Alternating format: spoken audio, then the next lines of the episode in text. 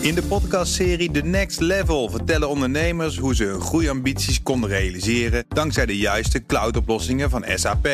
Wat waren de uitdagingen, de oplossingen en hoe ging de uiteindelijke implementatie? Benieuwd naar hun verhalen en hoe zij met behulp van SAP ook hun toekomstige ambities kunnen behalen? Luister de podcast The Next Level via de BNR-app of je favoriete podcast-app. BNR Digitaal wordt mede mogelijk gemaakt door Orange Cyber Defense. Orange Cyber Defense. Build a safer digital society. BNR Nieuwsradio. Digitaal. Herbert Blankenstein. Welkom bij BNR Digitaal. Facebook wil een schone lei. Libra heet nu Diem. De eerste digitale Facebook-munt zou al in januari gelanceerd kunnen worden. Straks met Simon Lelyveld. Maar we beginnen met Microsoft, want het bedrijf kreeg een hoop kritiek op een functie in de 365-software. Werkgevers konden er op individueel niveau de productiviteit van werknemers mee in de gaten houden. Je reinste spionage, stellen critici. Microsoft past de functie nu aan. Daarover Menno Wij, privacyjurist bij Video. Welkom Menno. Dag Herbert, goeie. goeiedag. Managers konden dus zien wie er veel of weinig mailde, wie meewerkte aan gedeelde documenten, wie meedeed aan groepschats. Ze konden de productiviteit meten. Um, wat was het probleem precies volgens tegenstanders? Want ik begrijp dat uh, in uh, callcenters en dergelijke bij verzekeringsmaatschappijen dit soort monitoring ook wel wordt gedaan. Ja, nou dat Microsoft zeg maar een hele makkelijke manier heeft aangeboden aan de werkgever om uh, werknemers te controleren via een tool die dan hè, de productiviteitsscan wordt genoemd. Dus het werd allemaal heel positief gebracht. Ik wist het zelf eerlijk gezegd ook niet. -hmm. De BDO gebruikt het ook, maar dat er zeg maar een werkgever dashboard was uh, die nou ja, tot op niveau van uh, de individu, de individuele werknemer, uh, ja, iets kon zien in het kader van die productiviteit. Maar je krijgt dus een hele goede manier om die werknemers te gaan controleren. En ja, dat kan niet zomaar.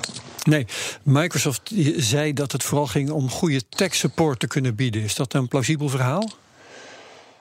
Ja, ik, dat vind ik een goede vraag. Ik vind het lastig. Uh, ook omdat je in de aankondiging al aangaf dat ze hun keutel uh, gedeeltelijk wat mij betreft hebben ingetrokken. Uh, ik kan me niet helemaal voorstellen dat een club als Microsoft, die donders goed van privacy op de hoogte is, Europees daar nou ja, zeg maar de aandacht heeft, dat ze dit niet wisten. Dus, en is dus de vraag, ja, we, we, hebben, we hebben bedoeld om het voor zus of zo te doen. Ik denk dat, ja, het komt er mij niet helemaal geloofwaardig over dat ze niet door hadden wat zeg maar de impact was en wat zeg maar de keerzijde was. Ja. en ik kan me niet voorstellen dat ze daar nogmaals bij het ontwikkelen hiervan niet eerder bij hebben stilgestaan van verrek. De werkgever krijgt op die manier ook inzage. Ja, maar wanneer uh, de werkgever dit soort informatie krijgt, uit zo'n dashboard noemen ze het dan, hè, wanneer is dat dan een persoonsgegeven? Wanneer is dat privacygevoelig? Wanneer mag dat wel? Ja, het is een persoonsgegeven als het zeg maar te herleiden is tot een individu. En het oogt misschien onschuldig. Uh, Netflix uh, meet ook uh, wat wij kijken. Maar omdat het herleidbaar is tot jou of tot mij, ja, zegt dat iets over ons, iets over ons gedrag. En daarmee wordt het een persoonsgegeven. Ja, dat geldt dus ook voor mijn productiviteit. Als ik van Microsoft tooling of een andere tool gebruik, maar niet dat kan. Uh, dus als je die gegevens verzamelt en die stel je ter beschikking, niet alleen aan het individu zelf, maar de werkgever kan tot op het niveau van de individu daar ook meekijken. Dan praat je over en een persoonsgegeven en een verwerking. Dat zijn de twee stappen die je moet nemen. En dan is de derde stap vanuit de werkgeversbril bekeken. Heb ik een reden om dat te doen? Hè? Mag ik werknemers ja. controleren? Nou, het is niet verboden, hè, dus het, het mag. Mm -hmm. uh, maar je moet uh, een grondslag, wat wij noemen, hebben. Dus je moet uh, bepalen waarom kan ik dit doen. Nou, de twee meest voor de hand liggende zijn toestemming vragen aan je werknemers, zoals je dat zou willen. Of hè, dat wel beruchte, we hebben het er vaak over gehad, gerechtvaardigd belang. Nou, ook de autoriteit persoonsgegevens zegt, je kunt prima een gerechtvaardigd belang hebben, maar die moet je dan wel eens voor jezelf bepalen. Dus bijvoorbeeld de veiligheid van je werknemers, of misschien wel de gezondheid, als dat factoren zijn.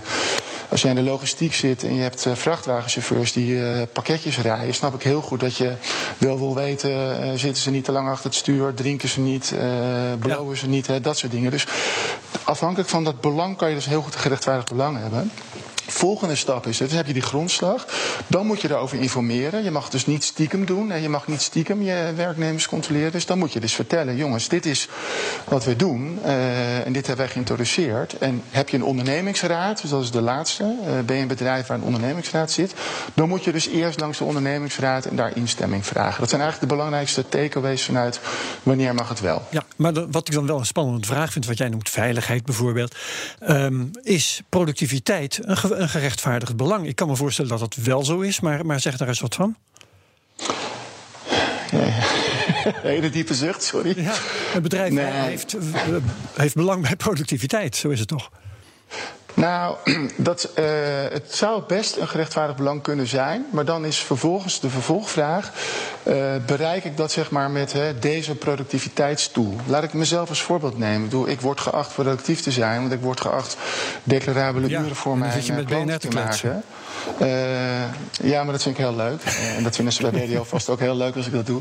Ja. en ik doe het graag zoals je weet. Maar anyway, ik, ik schrijf mijn uren in een systeem. Dus als het is vanuit productiviteit in de zin van lever je wel je geld op, wat voor mij meetbaar is, uh, dan hebben wij een tijdschrijfsysteem waar je dat kunt zien. Dus, uh, dus ik sluit dat op voorhand niet uit, maar dan is wel de vraag: uh, is dit dan het geëikte middel om dat te doen? Hè? Dat is die ja. proportionaliteit en die subsidiariteit. En dan nog steeds, het is best veel informatie die wordt verzameld. Heb je dan ook al die informatie nodig? Nou, je voelt het denk ik al een beetje aan mijn antwoord. Daar, daar twijfel ik wel bij. Ja, ja, ja. En dan noemde je de factor toestemming. Daar is ook al veel over gezegd. Onder andere in de technoloog bijvoorbeeld hebben we het daar wel eens over gehad. Mm -hmm. um, ja, je kunt werknemers uh, toestemming vragen in zo'n geval. Maar ja, weiger die maar eens als werknemer. Hè. Dat is natuurlijk een nou, stuk moeilijker dan dat je dat doet als consument op je zolderkamer. Ja, sterker nog, onze eigen toezichthouder uh, heeft het vorige week weer uh, bewezen. Die zegt: een werknemer kan überhaupt niet hè, vrijelijk toestemming geven. Dus het criterium is: ben ik vrij om toestemming te geven? Nou, ik snap uh, hè, dat je misschien als werkgever een beetje de schijn tegen je hebt. maar het standpunt Per definitie kan een werknemer dat niet. Dus vorige week uh, was dat in het kader ook weer van het meten van temperaturen. Uh, mag ik wel of niet kantoor binnen bij verhoging? Uh, zegt de autoriteit weer, dat kunnen werknemers per definitie niet. Ja, daar ben ik het dus niet mee eens. Maar dat er wat spanning zit op die vrije toestemming, uiteraard. En dat zul je dan ook heel goed moeten inrichten als werkgever. Ja, en dan om nog eens te kijken naar die medewerkers in callcenters. Wat is het nou precies dat het in dat geval wel mogelijk maakt? Nou, omdat je natuurlijk wel, uh, dus op het moment dat jij uh, een callcenter belt, hoor je vaak zo'n stem die zegt: hè, dit uh, kan worden opgenomen ja. vanuit nou ja, kwaliteitsdoeleinden. Uh, dan is het dus volgens mij niet een gegeven. Hè, dus het wordt niet standaard opgenomen, maar het wordt random opgenomen. En daar wordt gekeken, hè, is het doel vanuit de callcenter, uh, helpdesk, de klant helpen met vragen, met problemen. Uh, misschien ook de bescherming van die medewerkers. Sommige klanten kunnen volgens mij best boos over de telefoon doen. Zeker. Ja, dan is natuurlijk het fenomeen, we doen dat vanuit kwaliteit. snap ik dat. Maar dat vind ik een iets andere setting dan, mm. dan deze. Uh, want ja, de vraag is even, doet, uh, doet de werkgever dit uh, inderdaad vanuit die kwaliteit? Of heb je een heel ander doel? Ja, dat zullen partijen die daar gebruik van maken, de werkgevers kan nog maar ja, voor zichzelf moeten bepalen. Ja. en ik vind ook, als dat nog even mag, kijk, daarom zei ik gedeeltelijk de keutel intrekken. Microsoft heeft gezegd, we gaan het aggregeren. Nou, aggregeren betekent in mijn optiek dus niet dat het anoniem is, maar dat het kennelijk niet direct herleidbaar is. Maar Microsoft heeft zelf die gegevens kennelijk nog wel. En daar kunnen natuurlijk ook wel eens even over nadenken. Als ze zeggen we doen dit ten behoeve van werkgevers en hun werknemers, maar ze blijven het dus wel doen. Nu kennelijk geborgd op een manier dat we wat minder spastisch uh, hoeven te doen over de verhouding werkgever-werknemer. Maar zij hebben nog steeds die gegevens wel en meten dat ook. Ja, oh, dat daar hoor ik dan even niemand over. Ja, ja, ja. Nou, ik had er wel over nagedacht, want Microsoft zegt we passen het aan en ze verwijderen de gebruiksnamen, gebruikersnamen uit de overzichten. Um, dan is een spannende vraag uh, die wij niet direct konden beantwoorden op de redactie. Um, gaan ze dan wel informatie geven over individu ABC? Die doen van alles en nog wat? Of wordt het inderdaad geaggregeerd zodat je alleen maar een totaal ziet van, uh, nou ja, zoveel mensen namen deel aan deze chat en zoveel mensen um, uh, hebben e-mails verstuurd aan zoveel andere mensen? Dat is een, zijn verschillende soorten van um, uh, gebruikersnamen niet noemen. Nee, ja, ik denk dat. Jij zegt dus zelfs individuele gebruikersinformatie gaat nog wel naar Microsoft. Nou ja, kijk, ik denk dat Microsoft wel degelijk voor zichzelf uh, het wel kan herleiden. Hè, op het moment dat uh, dat geldt voor nou ja, uh, alle grote tech-aanbieders. of het nou een telefoon is of een softwarepakket. Volgens mij zijn die allemaal heel goed in staat om wel individueel naar die eindgebruiker terug te gaan. Alleen nu in overzichten wordt het niet meer naam en rugnummer. Uh, maar ik denk dat zij dat zelf wel kunnen. Ja. En dan blijft het dus vanuit, uh, als je vanuit de Microsoft-bril kijkt, blijft dat voor Microsoft zelf wel degelijk een persoonsgegeven. Ja, um, dit is uh, een privacy kwestie. Heeft het arbeidsrecht hier ook nog wat over te zeggen? Ja, dit is een typisch geval van een combinatie van uh, privacy in de context van het uh, arbeidsrecht. Hè, dus nou ja, je moet er opstellen als een goed werkgever, maar idem voor de werknemer. Ik heb ook een zorgplicht als werknemer. Dat speelt er wel mee. En die kunnen dus ook prima die belangen bij dat gerechtvaardigd belang inkleuren over en weer. Dus daar dat ik als werknemer moet tolereren dat, nou ja, ik niet, dat ik me niet altijd maar onbespied hoef te wanen. Ja. En aan de andere kant hè, als werkgever dat je best dat gerechtvaardigd belang kunt hebben om tot in een bepaalde mate nou ja, een, uh, over de schouder van je werknemer mee te kijken. Ja. En wat gebeurt er nou precies als je als werknemer, uh, stel dat je zoveel ruggengraat hebt, zegt: Ik doe hier niet aan mee, ik weiger dit. Wat voor situatie ontstaat er dan? Uh, mag je dan betaald thuis gaan zitten en ook, ook niks meer doen? Want, want we zaten eigenlijk al thuis. wat gebeurt er in zo'n geval? Nee, de, het, de essentie van uh, ik, uh, als je al hè, voor die toestemming gaat, ik herhaal nog even dat de autoriteit dat dus anders ziet, waar ik het fundamenteel mee oneens ben, maar in ieder geval, als je dat wel op die manier zou inkleden als werkgever, dan moet je ook accepteren dat als ik als werknemer zeg, ik wil dat niet, dan moet je dat dus ook niet doen. En dan moet ik wel nog steeds natuurlijk gewoon mijn baan kunnen uitoefenen. Dus het gevolg van vrije toestemming betekent, uh, in deze context van die productiviteitsmeter, uh, dat ik gewoon mijn baan moet kunnen doen. En dat mijn werkgever dus hè, aan de achterkant uh, geen ja, controlemechanisme heeft. Overigens, bedenk ik me net, uh, bij dat gerechtvaardigd belang. Dus dat noemen we dan even opt-in, toestemming. Bij gerechtvaardigd ja. belang heb je dus nog je recht van verzet, lees opt-out. Dus uiteindelijk ook daar speelt dat je als individu moet kunnen zeggen bedankt, maar ik wil dat uh, liever niet. Uh, dus ook daar ben je zeg maar niet helemaal aan de goden van je, uh, als aan de werkgever overgelaten. Oké, okay. hartelijk dank voor deze analyse van de kwestie van Microsoft 365 software en de privacy. Menno Wij, privacy jurist bij BDO, blijf er even bij. Nieuwsradio. Digitaal. Herbert Blankenstein. Eerst was er de Libra, Facebooks eigen cryptomunt, maar die heet nu Diem. Bronnen dicht bij de Libra Association, of misschien moeten we dat ook wel Diem gaan noemen, die zeggen tegen de Financial Times dat een eerste munt van Facebook al in januari het licht kan zien. Simon Lelyveld, technisch bedrijfskundige en adviseur op het gebied van financiële regelgeving en toezicht, gaan wij hierover raadplegen. Eerst even over die naamswijziging. Simon, Facebook zegt dat te doen om het negatieve imago van de Libra van zich af te schudden.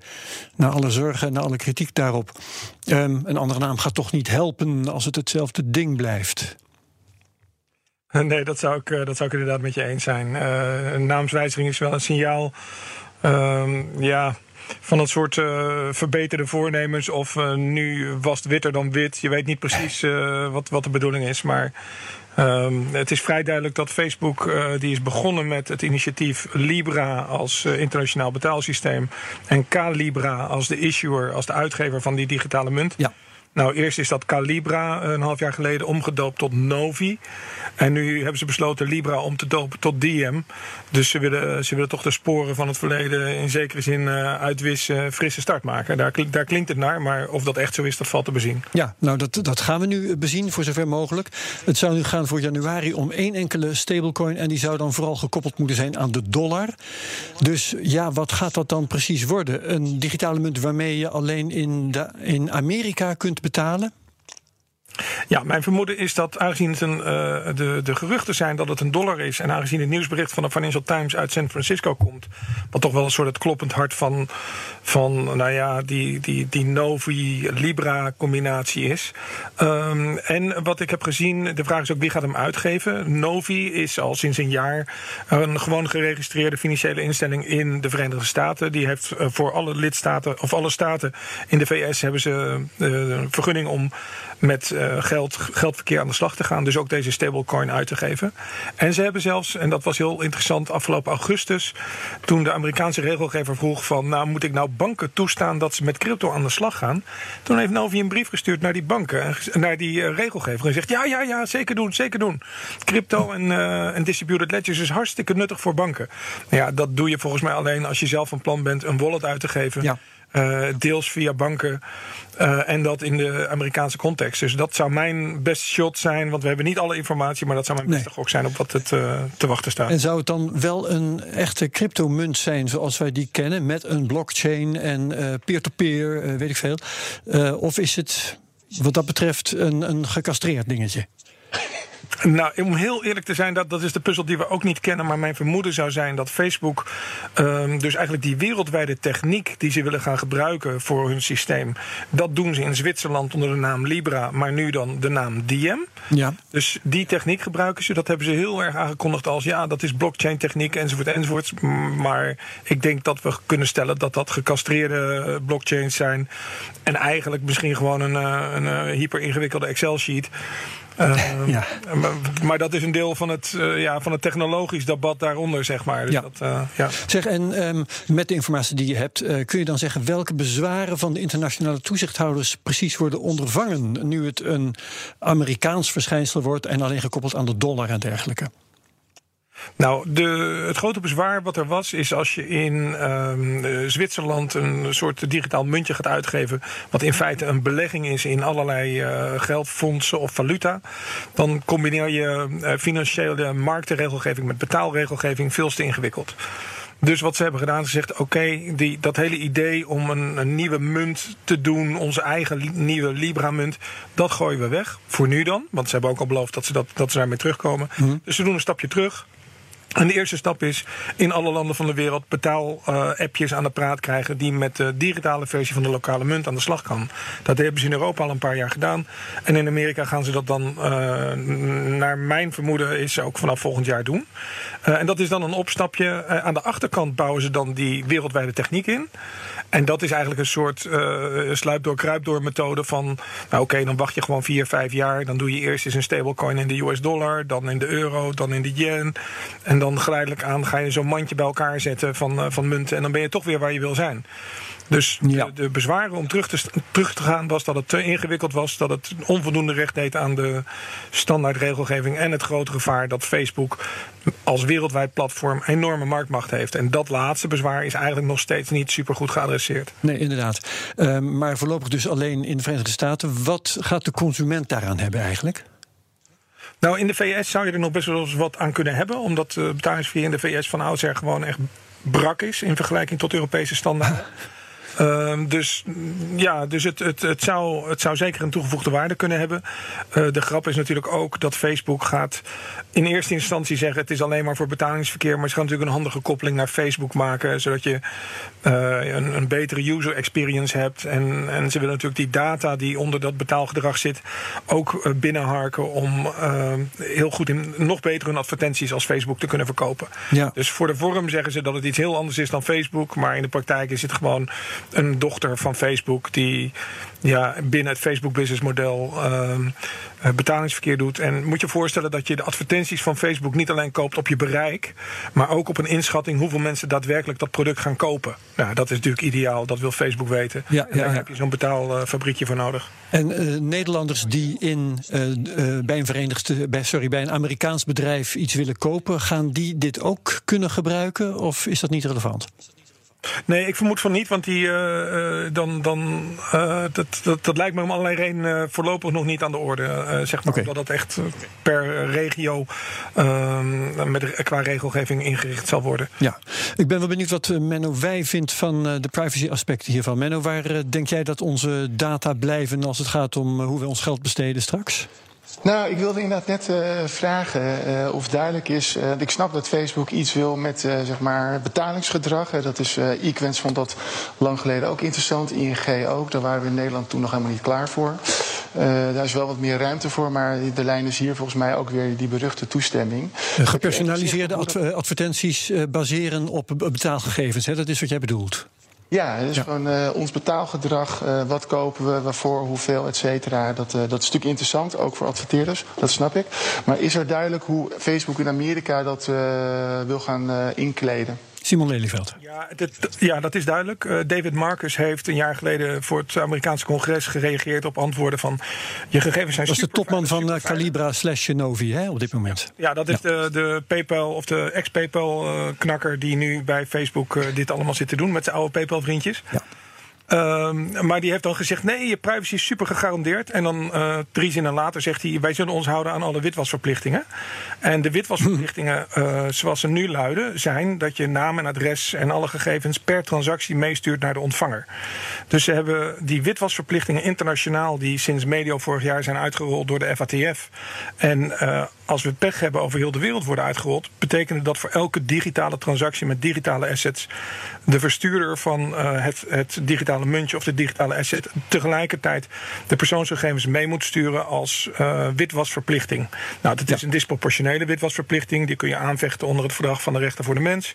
Maar voorlopig is dat. Ben je ook aan het doen, hè, trouwens? Facebook, Dat ben jij ook aan het doen volgens mij bij de Europese autoriteiten. Aanvechten. Eh, ja, ik heb het aangekaart, maar dat, dat, dat, eh, die, die heb ik soort eh, enkele eh, eh, per keer in de post retour gekregen. En die heb ik dan weer per keer in de post retour gestuurd. Want ja, dat kan Daar gaan we het een andere keer over hebben dan. Ja. Precies, ja. Maar, maar dus de rechtvaardiging, de grondslag, even voor, Ja.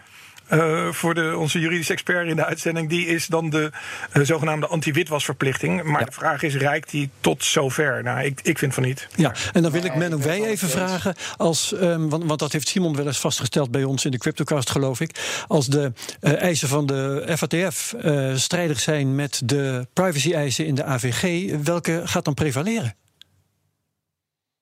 Is dat een vraag aan mij? Ja, dat is een vraag aan jou. Ja. Ja, dit is natuurlijk een eh geografisch probleem. Daar hebben we nu ook al last van. Hè? Privacywetgeving in Amerika, eh, of wetgeving in Amerika en Europese wetgeving. ja, maar die strijdigheid speelt ook wel binnen Europa. Dus eh, de vraag is denk ik toch weer meer algemeen. Ja, nee, ik snap hem, ik snap hem.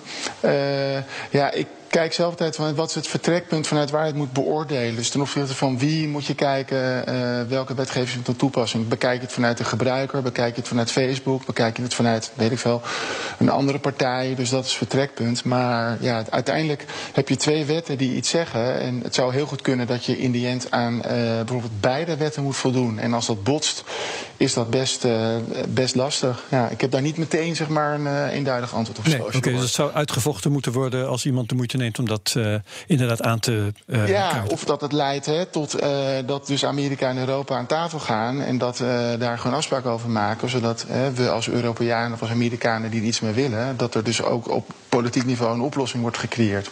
Ja. Ehm, even terug naar Facebook en de, oppassen dat ik het goed zeg, de DM, hè, de nieuwe munt die ze dan in januari waarschijnlijk gaan introduceren. Ehm, er zitten in dat consortium, consortium ook Uber en Spotify en dat soort bedrijven. Wat gaan die hebben aan eh, het introduceren van zo'n munt? Eh, Simon? Ehm, ja, in, in, feite, eh, in feite zit. Het is een beetje. Het is een, ik denk dat voor een deel van de partijen eh, het een kwestie. Kijk, zij kunnen bijvoorbeeld als Facebook een munt wordt, kunnen ze dat eh, afzetten of de dreiging richting grote creditcardmaatschappij doen. Als je een derde wereldwijde betaalscheme hebt, dan kun je als Uber heel makkelijk zeggen tegen Visa Mastercard: joh, jullie tarieven zijn te hoog, ik kan het goedkoper met Facebook. Dus je kunt, daar kun je een spel spelen. Zij kunnen vanuit Facebook wellicht veel meer data krijgen rond die transactie over Ja. de gebruikersprofielen dan de banken kunnen leveren. Dus er zitten wel een paar goodies in die ze eh, kunnen hebben. Plus dat ze puur opportunistisch kunnen zeggen: joh, we springen erin, kost ons een paar miljoen om erin te springen. Als het waardeloos is, dan is het, is het verder niet erg, eh, zijn we dat geld kwijt. Ja. En als het wel iets is, dan zitten we vanaf het begin af aan in en dan hebben we gewoon first-hand information. Het zij om te innoveren, het zij om first-hand op de rem te trappen. Dat zou ook nog een model kunnen zijn. Ja. Dus ja, ik, ik, ik til daar niet zo zwaar aan. Dat kan, het kan heel strategisch zijn, het kan defensief, offensief zijn. Eh, ze willen in ieder geval dicht bij het vuur zitten. Dat is wat je kan uh, vaststellen. Ja, nog even iets min of meer anders. De Autoriteit Consument en Markt heeft eh, gisteren een rapport uitgebracht in opdracht van het ministerie van Financiën. Het gaat over big tech en de betaalmarkt.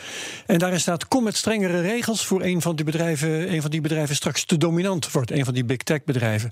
Um, maar wie moet er nou met regels komen? De wetgever, dat zou toch financiën zelf zijn, Simon? Uh, nee, uh, ik denk eigenlijk, uh, want dat is de, de witte vlek in de discussie. Facebook denkt dat ze het nu qua financiële regelgeving goed hebben geregeld. Maar ze vergissen zich weer, net zoals een jaar geleden. ze hebben een heel grote marktpositie. Het is gezien hun marktpositie ondenkbaar in mijn ogen dat die Zwitserse autoriteit zomaar toestemming gaat geven voor een wereldwijd betaalsysteem met bepaalde features.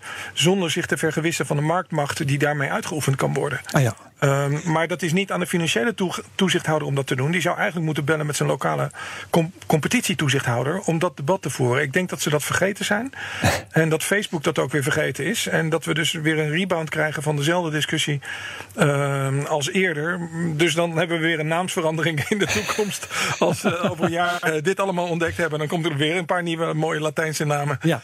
Om dit weer uh, te adresseren. Maar het, het, kan niet zo zijn dat Facebook uh, in zijn eentje opeens allemaal dingen mag met een payment system. Terwijl Visa, Mastercard en banken allemaal gehouden zijn aan super strenge regels op het gebied van concurrentievervalsing. Ja. En dat is wel wat hier gaande is. Dus dat is een, een zorg die nog niet goed geadresseerd is, volgens mij. Oké, goed. Nou, wordt spannend. Gaan we zeker in de toekomst nog verder op terugkomen. Bedankt Simon Lelyveld, technisch bedrijfskundige adviseur op het gebied van financiële regelgeving en toezicht. En ook bedankt aan Menno Wij, privacy-jurist bij BDO. BNR Digitaal kun je terugluisteren via bnr.nl, onze app of waar je ook maar naar je podcast luistert. En dan vind je ook die andere podcasts die ik maak: Cryptocast, Technoloog en Space Cowboys. Wat BNR Digitaal betreft, heel graag tot volgende week. Dag. BNR Digitaal wordt mede mogelijk gemaakt door Orange Cyber Defense. Orange Cyber Defense. Build a safer digital society. In de podcastserie The Next Level vertellen ondernemers hoe ze hun groeiambities konden realiseren dankzij de juiste cloudoplossingen van SAP. Wat waren de uitdagingen, de oplossingen en hoe ging de uiteindelijke implementatie? Benieuwd naar hun verhalen en hoe zij met behulp van SAP ook hun toekomstige ambities kunnen behalen? Luister de podcast The Next Level via de BNR-app of je favoriete podcast-app.